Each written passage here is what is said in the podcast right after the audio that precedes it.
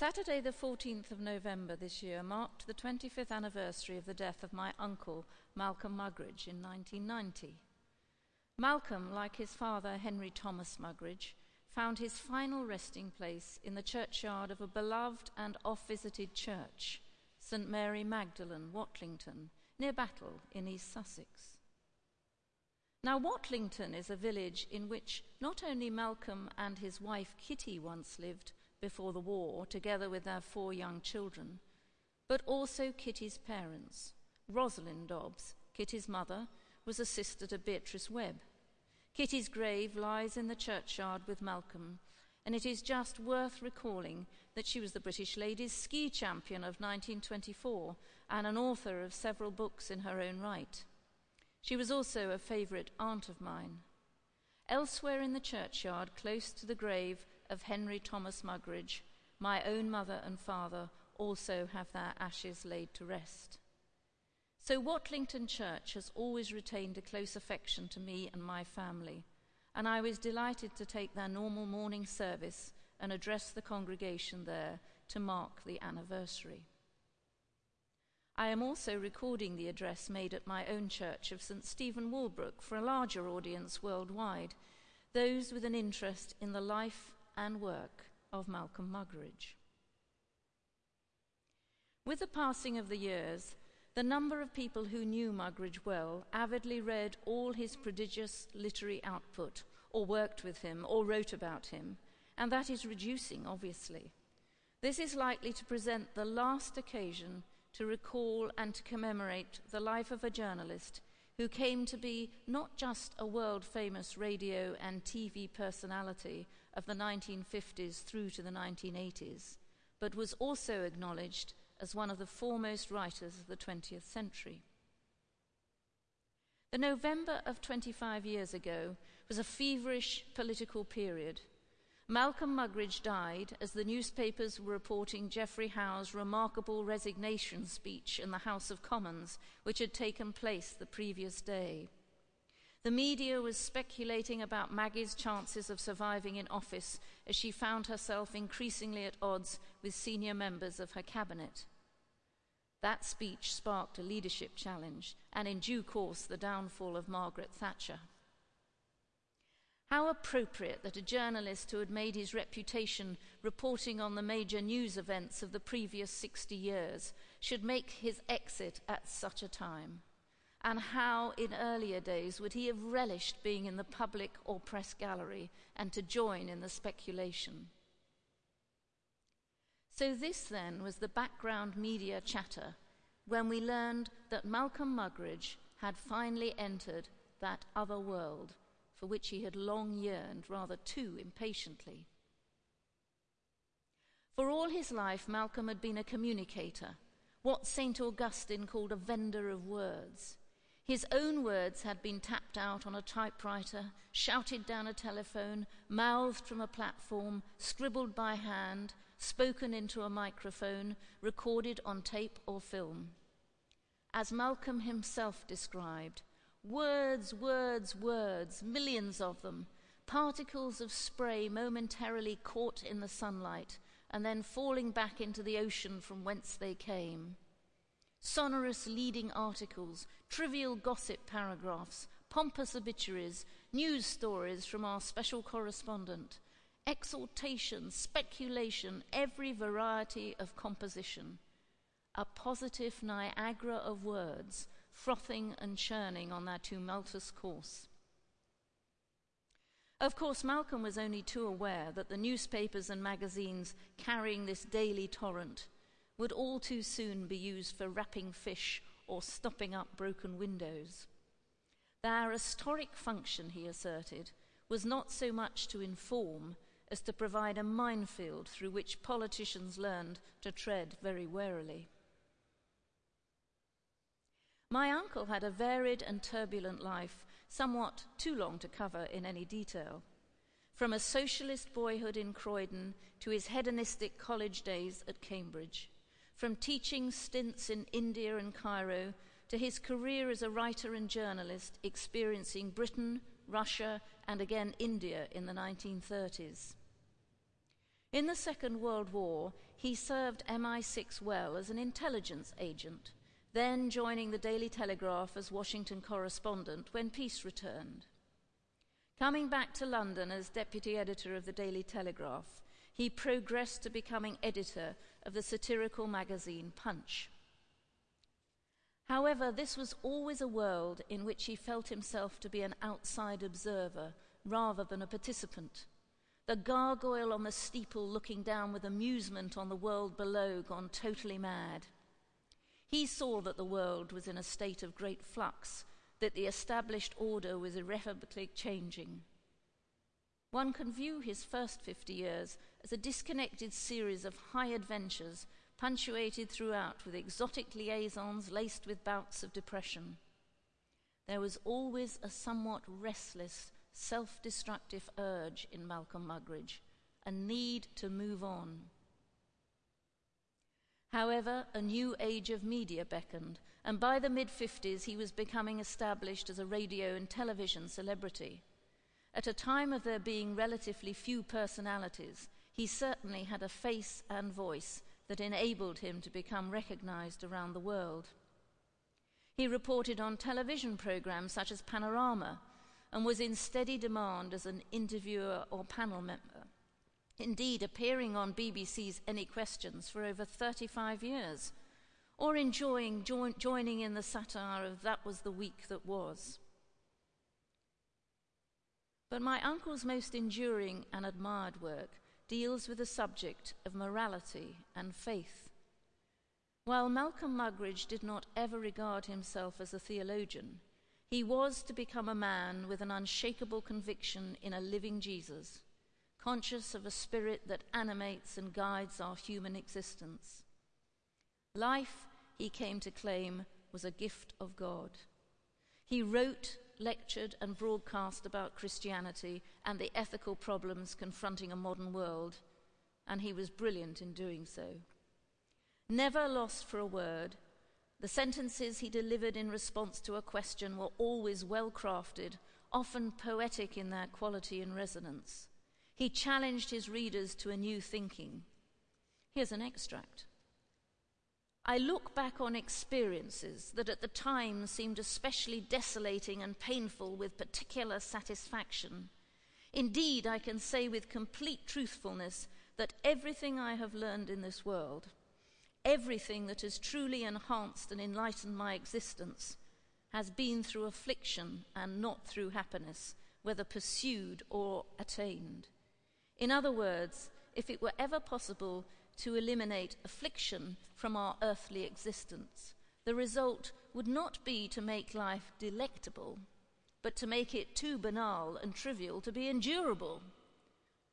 This, of course, is what the cross signifies. And it is the cross more than anything else that has called me inexorably to Christ. What seemed to Malcolm at the time as most significant and seductive he later came to regard as most futile and absurd. Exercises in self gratification in retrospect were to be seen as pure fantasy, diversions designed to distract attention from our true purpose, which is to look for God, and in looking to find Him, and in finding Him to love Him. Only in this way, Malcolm asserted, do we establish our harmonious relationship with His purposes for His creation.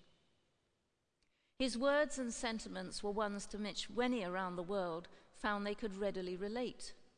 Like an evangelist, he brought people, including myself, to an awareness of God and a fuller consciousness of a spiritual dimension in our lives. Malcolm Muggeridge is best remembered here in the UK as a journalist and broadcaster.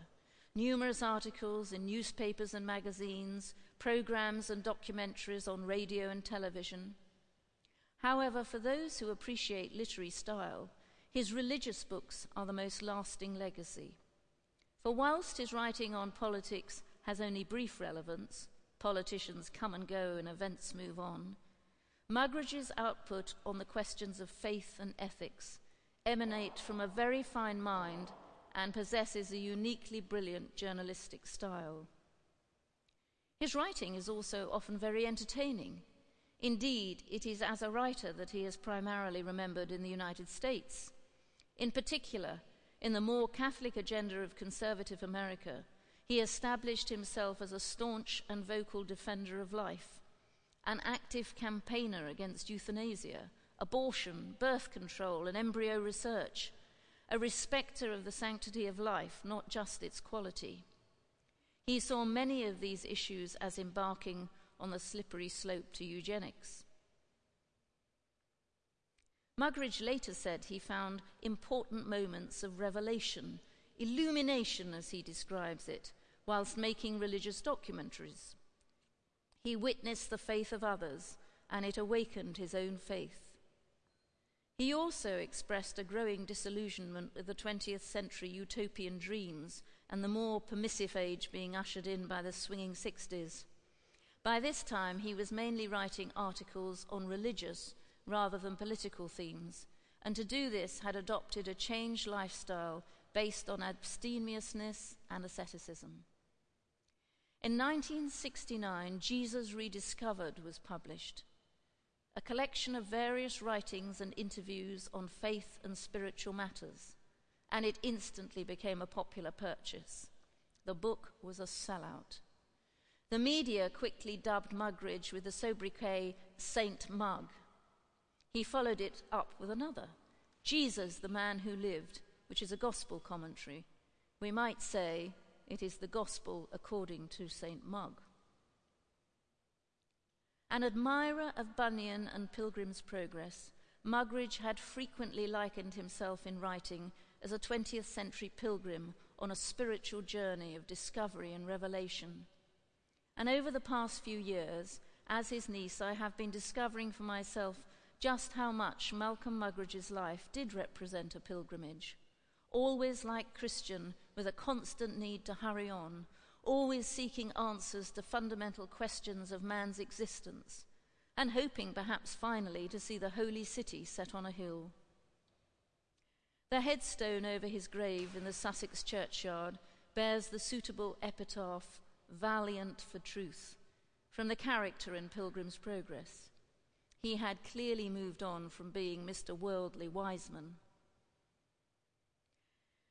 While books and articles are easy to preserve, in attempting to build a legacy through a literary society, one quickly comes to realize that there was a danger in losing access to some key religious documentary work shown on television, such as Paul, Envoy Extraordinary, something beautiful for God, and a third testament. Neither film nor magnetic recording tape is stable in the longer archives of the BBC. In order to preserve film footage, transfer to digital media is essential, but in practice, this is limited by budgets and the assessment of the likely commercial demand. Not always the best way to assess the archival merit, weighing up religious documentaries against episodes of On the Buses. We have to work hard to get old film and tape footage transferred to DVD, and sometimes we have better success with the British Film Institute than with the BBC.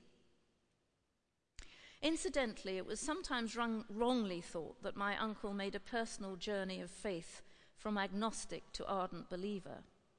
Total certainty in one's Christian faith can be elusive, but I think from his writing that very early on he realized that earthly life could not possibly be the end.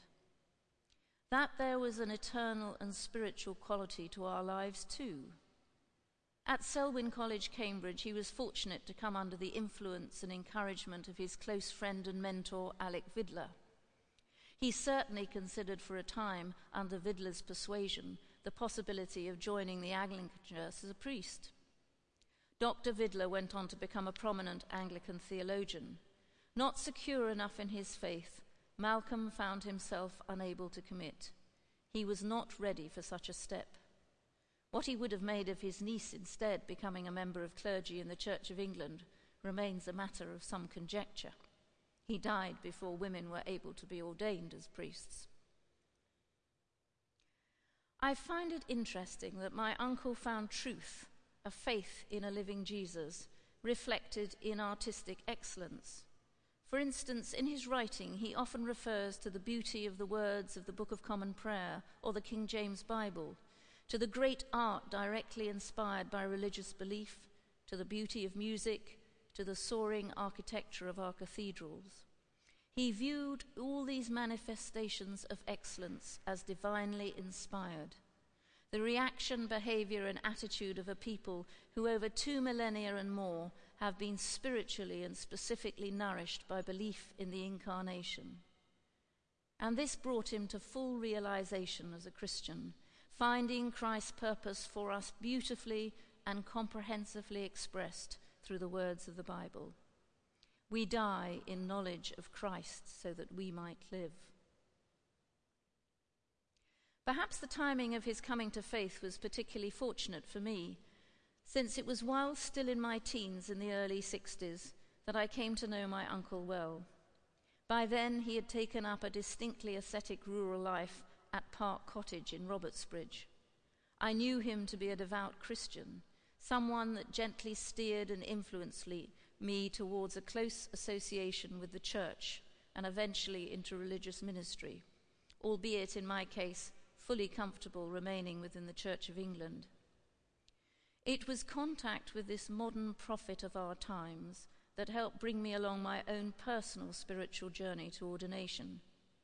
And I know it was contact with him that inspired others, many likewise visiting him in Robertsbridge. He was an uncle with immense depth of thought. His philosophy on life and afterlife were largely shaped by saints, St. Francis, St. Augustine, and St. Paul, although William Blake, Simone Weil, and Dietrich Bonhoeffer were also influential. He was truly fascinated by them, and they crop up repeatedly in his writing. It is not so surprising that he discovered a modern day saint of his own, the Albanian nun Mother Teresa, working for God in the squalor and deprivation of Calcutta. If Malcolm, through his writing, had a considerable influence on others, Mother Teresa certainly had the most powerful and profound influence on him, leading him through constant encouragement into membership of a church. By invitation, I attended her beatification with my cousin John.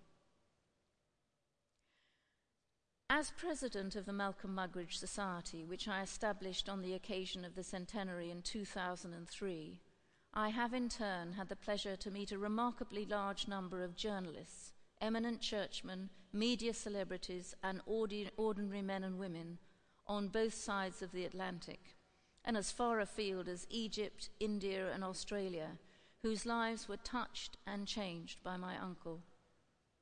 I have also met with actors, writers, painters, cartoonists, and sculptors.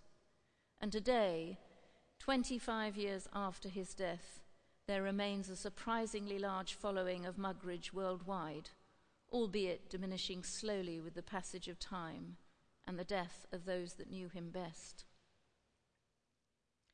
On being interviewed in later life, Malcolm was frequently asked what he most wanted in the short time that remained to him. He would answer, I should like my light to shine, even if only very fitfully, like a match struck in a dark, cavernous night, and then flickering out. Left somewhat by default after his death to hold the flame in my late uncle's memory, I have encouraged that flame to burn ever more brightly in keeping both the literary and broadcast legacy alive. In my view, his writing and broadcasts have provided not just that momentary flicker he hoped for, but a bright and shining light. Faced with so much darkness in the world today, it struck me that we all need every bit of extra illumination from wherever it derives.